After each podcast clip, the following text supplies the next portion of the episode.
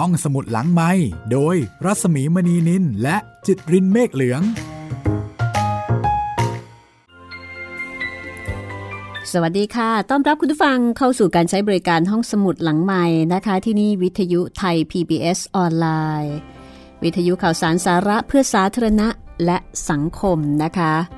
กับรายการที่รอคุณอยู่ที่นี่ค่ะ ให้คุณได้มาคลิกฟังได้ทุกเวลา แต่ว่าจะมีการอัปเดตตอนใหม่ ๆ ให้ฟังตอนเวลาประมาณ 6 โมงเย็นของจันทร์ถึงศุกร์ค่ะ วันนี้เป็นตอนที่ 7 นะคะ จากการนำหนังสือสยามคือบ้านของเรา งานเขียนจากบันทึกของมิสเอ็ดนาบรูเนอร์บัลเล่ต้องบอกว่าเป็นมิสซิสนะคะ แต่ว่าตอนเล่าเรื่องเนี่ยยังคงเป็นมิสอยู่ จากนั้นแมรี่บัลลี่สแตนตันลูกสาวก็ได้นำมาเรียบเรียงให้สมบูรณ์ยิ่งขึ้นค่ะ เด็กวัฒนารุ่น 100 แปลห้องสมุดหลังใหม่โดยดิฉันปรัศมีมณีนินนำมาเล่าให้คุณได้ฟังเป็นตอนๆหลายคนฟังแล้วบอกว่าโอ้โหติดเลยนะคะ ทั้งๆที่เพิ่งจะเริ่มต้นฟัง ดิฉันเองคนเล่าก็ติดค่ะ เพราะว่าเหมือนกับเราได้ย้อนอดีตไปเที่ยว ในแผ่นดินสมัยรัชกาลที่ 5 กับมิสเอ็ดนาบรูเนอร์ไปด้วยนะคะ ตอนที่แล้วเนี่ยพาไปเที่ยวงานสมโภชการครองราชครบ 30 ปี ของพระพุทธเจ้าหลวงรัชกาลที่ 5 ไปเที่ยวชมงานมหรสพมากมายจากทุกภาคทั่วประเทศไทยน่าตื่นตาตื่นใจนะคะจากการเล่าของมิสบรูเนอร์เราได้เห็นภาพความคึกคักงดงามอลังการและความยิ่งใหญ่ ของการสมโพธพระนครในครั้งนั้น ได้เห็นภาพที่ผู้คนพากันแต่งตัวงดงาม ออกมาเที่ยวชมงาน แล้วก็ได้เห็นภาพ ความงดงามของแม่น้ำในค่ำคืนวันลอยกระทง วันนี้ค่ะ มีอีกหนึ่งงานที่สำคัญมากๆ ซึ่งมิสบรูเนอร์บอกว่าเป็นเทศกาลสำคัญและก็น่าประทับใจที่สุดในรอบปี นั่นก็คือทอดกระถิน แล้วก็งานนี้ ไฮไลท์อยู่ที่ขบวนเสด็จของพระเจ้าอยู่หัว ซึ่งเป็นขบวนพยุหญาตราทางชนละมากก็คือเสด็จประทับในเรือพระที่นั่งสุพรรณหงษ์ไปทอดกระถินนะคะ มิสโคล มอบหมายให้ครูสุวรรณพามิสบรูเนอร์ไปเที่ยวค่ะ ถ้าพร้อมแล้วเราไปติดตามกันเลยนะคะ กับงานทอดกระถิน ในสมัยรัชกาลที่ 5 และไปชม ขบวนพยุหยาตราทางชลมารคด้วยค่ะ ก่อนอื่นนะคะ เรามารู้จักกับมัคคุเทศก์หรือว่าไกด์ของมิสบรูเนอร์กันก่อนดีกว่า ครูสุวรรณมีรูปร่างเล็ก ไว้ผมสั้น เสยผมข้างหน้ายกสูงตรงหน้าผาก เป็นหญิงชาววังมาแต่โบราณนะคะ แล้วก็ได้รับการเลี้ยงดูมาแบบผู้ดี นั่นก็คือว่าศีรษะด้านหลังต้องเป็นราบตรงขึ้นมาจากลำคอ โดยการนวดเฟ้นเป็นประจำ ข้อศอกและนิ้วมือก็ต้องอ่อน โดยต้องคอยดัดกันอยู่ทุกวัน ในขณะที่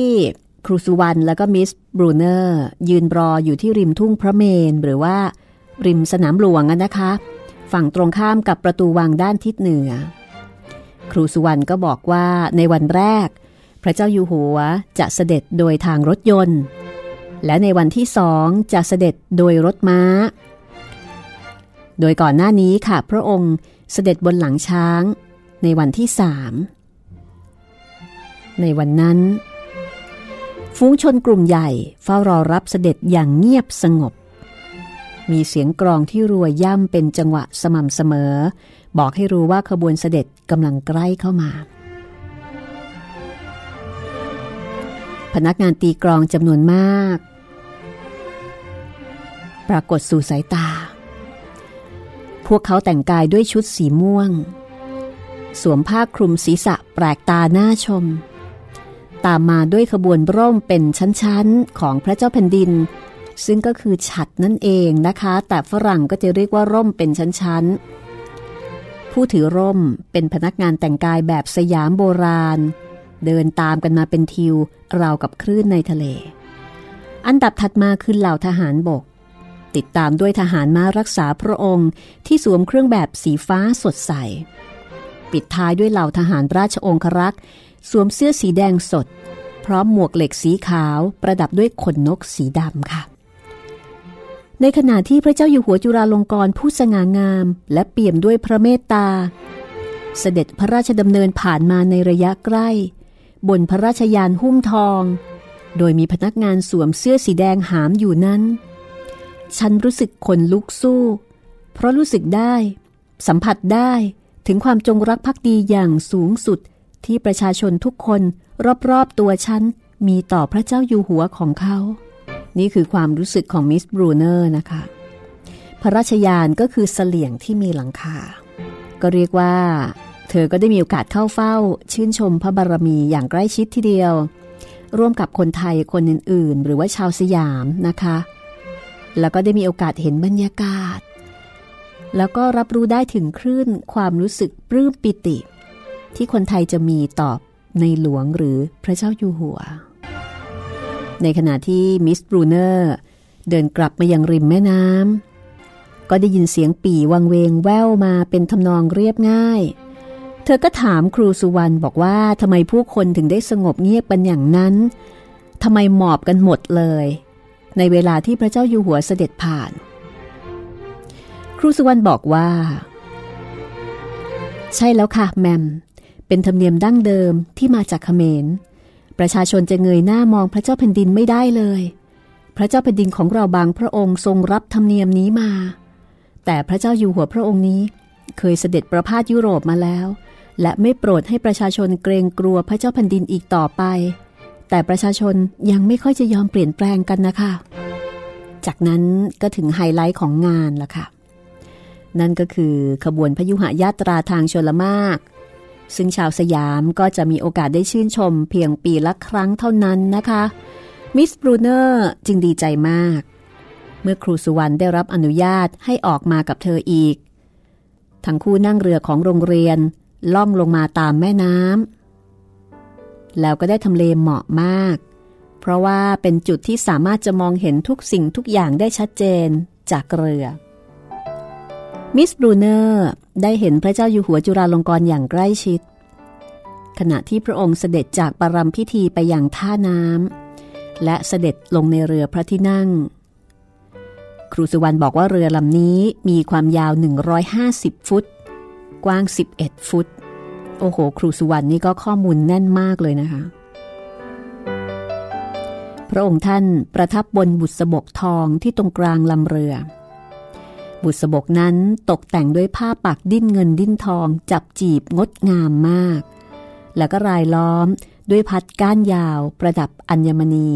ร่มหรือว่าฉัดเจ็ดชั้น และเครื่องประดับพระราชอิสริยยศอื่นๆ ในหนังสือนี้จะมีภาพวาดเรียกว่าเป็นภาพวาดสเก็ตนะคะ เรือสุพรรณหงษ์ฝีมือเอ็ดนาบรูเนอร์ด้วยค่ะ ทันใดนั้นเรือพระที่นั่งก็เคลื่อนออกจากท่า แล้วก็ล่องไปตามแม่น้ำดูลานตาด้วยสีแดงเลือดนกกับสีทอง หัวเรือยกสูงสลักเป็นรูปศีรษะพญานาคคุ้มทอง มีผู้ห้อยจากปาก เป็นพวงมาลัย ดอกไม้ประดิษฐ์ ส่วนท้ายเรือก็ยกสูงแล้วก็แกะสลักเป็นรูปหางของงูใหญ่ศักดิ์สิทธิ์ของเขมร ซึ่งดูแล้วสง่างามยิ่งนัก ฝีพาย 60 คน แต่งกายด้วยชุดสีแดงจากศีรษะจรดข้อเท้า ใบพายเป็นสีทอง สะท้อนแสงอาทิตย์ยามที่จ้วงน้ำเป็นจังหวะพร้อมเพรียงกัน สมเด็จพระสังฆราชที่เป็นเจ้านายพระองค์หนึ่ง ซึ่งในที่นี้หมายถึงสมเด็จพระมหาสมณเจ้ากรมพยาวชิรยานวโรรส ซึ่งเป็นพระโอรสองค์หนึ่งในรัชกาลที่สี่ประทับบนแท่นในเรือพระที่นั่งแบบคล้ายๆกันที่แล่นตามมา ถัดจากนั้นก็เป็นสมเด็จพระราชินี เจ้าฟ้ามกุฎราชกุมารและพระเจ้าลูกเธอ ต่างเสด็จลงเรือของแต่ละพระองค์ตามลำดับยศศักดิ์ บรูเนอร์บอกว่าในขณะที่ภาพขบวนเรืออันงดงามกำลังเลี้ยวโค้งที่บริเวณคุ้งน้ำเหนือวัดแห่งรุ่งเช้า วัดแห่งรุ่งเช้าก็คือวัดอรุณราชวรารามนะคะ เธอรู้สึกเหมือนกับว่าเธออยู่ในโลกอีกโลกหนึ่ง รู้สึกว่าโรงเรียนวังหลังเป็นเพียงความฝัน การแห่แหนอันยิ่งใหญ่โมโหรานตามประเพณีของชาวตะวันออกนี้ต่างหากคือความเป็นจริง เธอบอกว่า ในช่วงทศวรรษสุดท้ายของรัชกาลพระเจ้าอยู่หัวจุฬาลงกรณ์ซึ่งทรงครองสิริราชสมบัติมาเป็นเวลายาวนานนี้ สยามเปรียบเสมือนเมืองในฝัน ยูโทเปียที่ปรากฏแก่สายตาชาวโลก ไม่มีความยากจนในแผ่นดินแห่งนี้ เหมือนดังเช่นที่แผ่นดินอื่น ไม่มีผู้ใดต้องหนาว หรืออดอาหารจนตาย เพราะตามวัดจะมีศาลา ไว้ใช้เป็นที่พักพิงแก่คนยากไร้ โดยไม่คิดค่าใช้จ่าย มีรางวัลให้แก่ผู้ที่พยายามใฝ่ศึกษาหาความรู้ แม้ผู้ที่มีฐานะต่ำต้อยที่สุด ก็มีโอกาสที่จะได้รับยศถาบรรดาศักดิ์คนชราได้รับความเคารพและดูแลเอาใจใส่ เด็กๆได้รับการอบรมสั่งสอนให้เคารพพระภิกษุ ครูบาอาจารย์ และพ่อแม่ตามลำดับ มรดกทางวัฒนธรรมที่มีมาแต่โบราณกาลนับเป็นเกียรติภูมิ และเป็นสเสน่ห์ที่สืบทอดอยู่ในสายเลือดของคนที่เป็นไทย พวกเขาอยู่กันอย่างสงบสุข เป็นมิตรกับคนต่างถิ่น และยอมรับวิถีชีวิตที่แตกต่างของชนชาติอื่น ๆ ไม่ว่าจะเป็นฮินดู มุสลิม จีน หรือยุโรป นี่คือความรู้สึกของมิสบรูเนอร์นะคะ แสดงว่า สยามในสมัยรัชกาลที่ห้านี่ต้องงดงามแล้วก็สงบสุข เรียกว่าเป็นดินแดนที่ร่มเย็นเป็นสุขโดยแท้นะคะ แม้กระทั่งชาวต่างชาติก็ยังเห็นและรู้สึกเช่นนี้ อ่านแล้วก็ขนลุกตามไปด้วยนะคะ จากนั้นอีกไม่กี่ปีถัดมาค่ะ เมื่อพระเจ้าอยู่หัวรัชกาลที่ 5 เสด็จสวรรคต แล้วก็มีการตั้งพระบรมศพไว้ในพระที่นั่งดุสิตมหาปราศาสตร์มิสบรูเนอร์ก็เป็นหนึ่งในกลุ่มบุคคลที่ได้รับเชิญให้เข้าเฝ้าพระโอรส ผู้สืบทอดพระราชบัลลังก์นั่นก็คือ พระเจ้าอยู่หัวรัชกาลที่ 6 พระบาทสมเด็จพระมงกุฎเกล้าเจ้าอยู่หัวค่ะ มิสบรูเนอร์บอกว่าตอนนั้นพวกเธอแต่งกายด้วยชุดสีดำ จากศีรษะจรดเท้า เดินไปตามโถงยาวแล้วก็หยุดยืนตรงเบื้องพระพักของพระเจ้าอยู่หัวพระองค์ใหม่ ขณะที่สตรีชาวสยามหลายสิบคน ซึ่งเฝ้าแหนอยู่บนพื้นห้องแต่งกายด้วยชุดไว้ทุกสีขาว และตอนขากลับ เธอบอกว่าก็ต้องเดินถอยหลังข้ามห้องโถงใหญ่ มาหยุดยืนนิ่งชั่วขณะ ที่บริเวณซุ้มประตูทางเข้าสู่อีกห้องหนึ่ง แล้วก็มองเห็นพระบรมโกศที่ประดับเพชรพลอย ตราการตาที่บรรจุพระบรมศพของพระเจ้าอยู่หัวพระองค์ก่อน จากนั้นเหมือนกับเมื่อตอนเข้ามานะคะ ก็ต้องเดินเรียงสอง ถอยหลังไปตามความยาวของห้องโถง ซึ่งมิสบรูเนอร์ก็บอกว่าโชคดีจริง ๆ ที่วันนั้น เธอไม่ได้สวมชุดหางยาวลากพื้น หรือว่าสวมกระโปรงที่ยาวรุ่มร่ามจนเกินไป ก็ถือได้ว่ามิสบรูเนอร์มาในช่วงจังหวะเวลาที่โชคดีนะคะ ได้เข้าร่วมสังเกตการได้ชื่นชมพระบารมี ในโอกาสดีๆ หลายต่อหลายงาน จากนั้นค่ะในบทถัดไปนะคะ สนุกอีกแล้วค่ะ จะพูดถึงการชมเมืองในวันคริสต์มาสอีฟ ซึ่งเป็น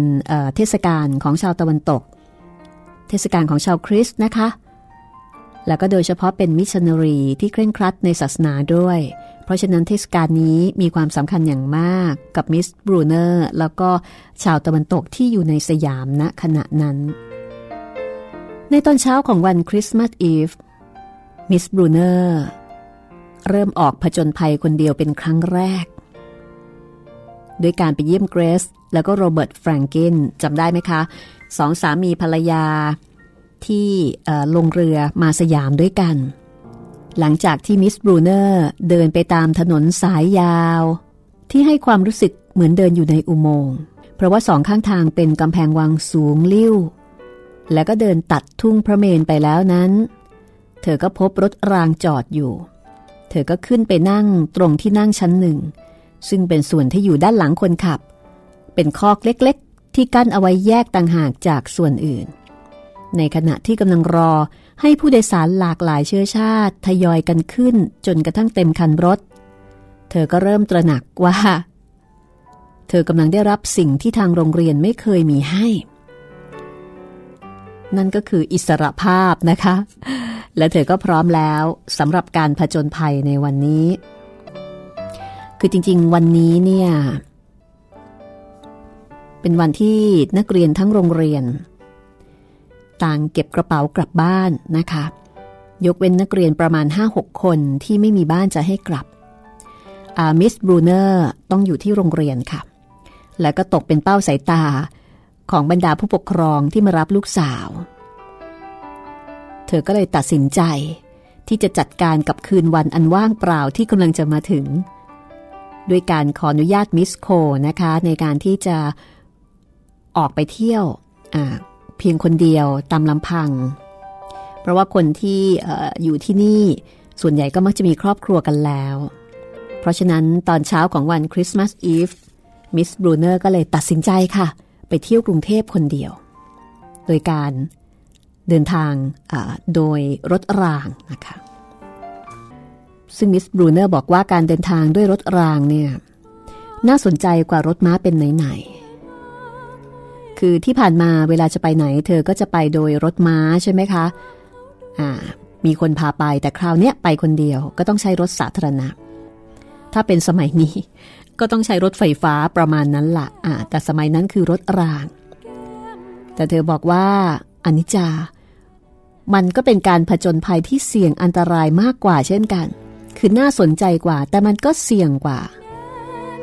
แต่มิสโคก็เห็นว่าเธอควรจะมีโอกาสได้ลองนั่งดูสักครั้ง เพราะเธอเองยังเด็กแล้วก็ยังไม่คุ้นเคยกับประเทศนี้ วันนี้เธอก็เลยฉายเดี่ยวนะคะ มานั่งรถรางเพียงลำพัง เอาละค่ะ เดี๋ยวกลับมาฟังกันต่อนะคะ กับช่วงเวลาผจญภัยของมิสบรูเนอร์ค่ะ ห้องสมุดหลังไม้โดยรัสมีมณีนินและจิตรินเมฆเหลือง คุณกำลังฟังห้องสมุดหลังใหม่นะคะ กับหนังสือสยามคือบ้านของเราค่ะ เรากำลังตามมิสบรูเนอร์ไปเที่ยวกรุงเทพในเช้าวัน Christmas Eve คือเธอนี่ฉายเดี่ยวนะคะ แล้วก็ไปหาเพื่อนก็คือสองสามีภรรยาที่เดินทางมาสยามด้วยกัน เกรซแล้วก็โรเบิร์ตแฟรงกลิน พอไปเจอกัน เธอก็ไปเกลี้ยกล่อมเกรซแล้วก็โรเบิร์ตให้ออกไปผจญภัย คือให้ออกไปเที่ยวด้วยกันนั่นเอง ก็โชคดีที่ว่าทั้งคู่ยังไม่มีแผนการอะไรบรูเนอร์อยากจะไปชมพระพระแก้วมรกตซึ่งอยู่ในกำแพงพระบรมมหาราชวัง ซึ่งที่ผ่านมาเธอได้แต่มองจากข้างนอกมาตลอด ส่วนโรเบิร์ตและเกรซอยากจะไปเที่ยวสำเพ็งค่ะ เมื่อปรึกษากันกับมิสเตอร์เอกิน มิสเตอร์เอกินนี่น่าจะเป็นเป็นคนที่เกรซกับโรเบิร์ตทำงานด้วยนี่นะคะ ก็เลยส่งคุณครูชาวสยามคนหนึ่ง ไปขอใบอนุญาตเข้าชมพระแก้วมรกตให้กับบรูเนอร์ก็มีการนัดแนะให้คุณครูคนนั้นไปรอที่ประตูทางเข้าด้านหน้าของพระบรมมหาราชวังในตอนบ่ายแก่ๆ เพราะว่าตัดสินใจว่าจะไปเที่ยวสำเพ็งกันก่อน แล้วค่อยไปลงท้ายที่พระเอ่อที่พระบรมมหาราชวังนะคะ เพราะว่าจากบริเวณพระบรมมหาราชวังเนี่ยมิสบรูเนอร์สามารถจะเดินกลับบ้านเองได้ก็คือ แค่ข้ามแม่น้ำก็ไปถึงโรงเรียนวังหลังแล้ว รถลากที่มิสบรูเนอร์นั่งมาจากสะพานข้ามคลองสีลม ยังคงรออยู่ เธอก็ขอให้คนลากรถไปตามรถมาเพิ่มอีกสองคัน ระยะทางแค่ประมาณหนึ่งไมล์ถึงหนึ่งไมล์ครึ่งเท่านั้นเอง แต่ก็ไกลเกินกว่าจะเดินในช่วงกลางวันแสกๆแบบนี้นะคะ คุณครูอีกคนหนึ่งก็ช่วยสั่งคนลากรถ แล้วก็ถามว่าจะให้ไปส่งที่ไหนเป็นจุดแรก แล้วก็บอกว่าหลังจากนั้น พวกเธอต้องผจญภัยกันเองนะ แล้วก็ด้วยความรู้ภาษาไทยไม่กี่คำเพราะฉะนั้นก็เรียกว่าเป็นประสบการณ์ที่น่าตื่นเต้นทีเดียว เราพบว่า เราได้มาถึงย่านที่น่าตื่นตาตื่นใจที่สุดแห่งหนึ่งของกรุงเทพ ทันทีที่เข้าไปในกำแพงในเขตกำแพงเมืองเก่า ก็เจอถิ่นของพวกแขกฮินดู มีคนบอกเราว่า ที่นี่ดูเหมือนกับตรอกซอกซอยบางแห่งในมณฑลกวางตุ้งที่ประเทศจีน เริ่มด้วยตลาดดอกไม้ที่น่ารักบนสะพานกว้าง เราได้เห็นพวงมาลัยดอกมะลิมากมายละลานตา ครบทุกขนาด ไม่ว่าจะเป็นขนาดเล็กๆ เอาไว้สวมที่ข้อมือ หรือใหญ่ขึ้นมาหน่อย เอาไว้คล้องรอบคอ ก็ไปเจอปักคลองตลาดนะคะ ตื่นตาตื่นใจ กับพวงมาลัยขนาดต่างๆ ซึ่งมิสบรูเนอร์ก็บอกว่าพวงมาลัยเหล่านี้ มีผู้ห้อยเป็นดอกจำปาแล้วก็ดอกลั่นทมซึ่งดอกลั่นทมนั้นกลีบของมันดูค่ะเออคือดูเหมือนกับทำด้วยขี้ผึ้ง เธอเปรียบแบบนี้นะคะ ดูราวกับทำด้วยขี้ผึ้งส่งกลิ่นหอมตลบอบอวนไปทั่ว ส่วนดอกหงอนไก่ ดอกกุหลาบแล้วก็ดอกบัวก็แลดูโดดเด่น ท่ามกลาง มวลดอกไม้เขตร้อนอื่น ๆ ที่กำลังผลิบาน ซึ่งในบรรดาดอกไม้ทั้งหมดนั้น ดอกไม้สีเขียวที่บานตอนกลางคืนจะดูเด่นแปลกตาที่สุด จากที่นี่บรูเนอร์เกรส แล้วก็โรเบิร์ตก็เดินลึกเข้าไปในตรอกที่ยาวเป็นไมล์แล้วก็ค่อนข้างสกปรก ทั้งแคบ ทั้งมืด ประกอบกับมีการขึงผ้าป่านเนื้อหยาบเอาไว้บังแดดข้างบน ก็เลยทำให้แสงแดดที่ส่องเข้ามาลดลงไปกว่าครึ่ง มีการทำหลังคาผ้านะคะ มันก็เลยยิ่งดูอับๆ ก็เดินเข้าเดินออกร้านค้าขนาดใหญ่ของคนจีน ซึ่งเต็มไปด้วยผ้าไหมแสนสวยไม่รู้กี่ม้วนต่อกี่ม้วน สวยกว่าที่เคยเห็นในอเมริกาซะอีก ที่ร้านขายของเล็กๆ ร้านหนึ่ง เกรซกับมิสบรูเนอร์ตัดสินใจว่าจะซื้อพัดขนนกรูปหัวใจด้ามยาว ซึ่งจำลองมาจากพัดอันใหญ่ ที่พวกเนนถือเดินนำหน้าพระสงฆ์คือจำลองมาจากตาลปัดเนี่ยนะคะ ในขณะที่ พวกเธอยังไม่เข้าใจว่าของนั้นราคาเท่าไหร่ ก็พอดี มีชายหนุ่มคนหนึ่งที่รู้ภาษาอังกฤษ ปะปนอยู่ในกลุ่มของคนที่มามุงดูกันอยู่ตรงนั้น ชายหนุ่มคนนั้นก็เลยช่วยช่วยฝรั่งกลุ่มนี้ซื้อของจนเรียบร้อย หลังจากนั้น ชายหนุ่มคนนี้ก็ยังเดินตามคณะของพวกเธอเข้าไปในร้านขายยา แล้วก็ช่วยอธิบายให้ฟังเกี่ยวกับส่วนผสมของยาต่างๆ ที่มีทั้งฟันและหนวดของเสือ เลือดเต่า พิษงูเห่า แล้วก็อวัยวะหลายส่วนของแรด ทั้งนอ หาง แล้วก็ตับ ในขณะที่ฉันตั้งท่า จะซื้อถั่วเคลือบน้ำตาลและผลไม้ กราเซ่ กราเซ่นี่คือผลไม้แช่อิ่มนะคะ ซึ่งหั่นเป็นแว่นๆ ดูเหมือนเป็นล้อเกวียน อันนี้เข้าใจว่า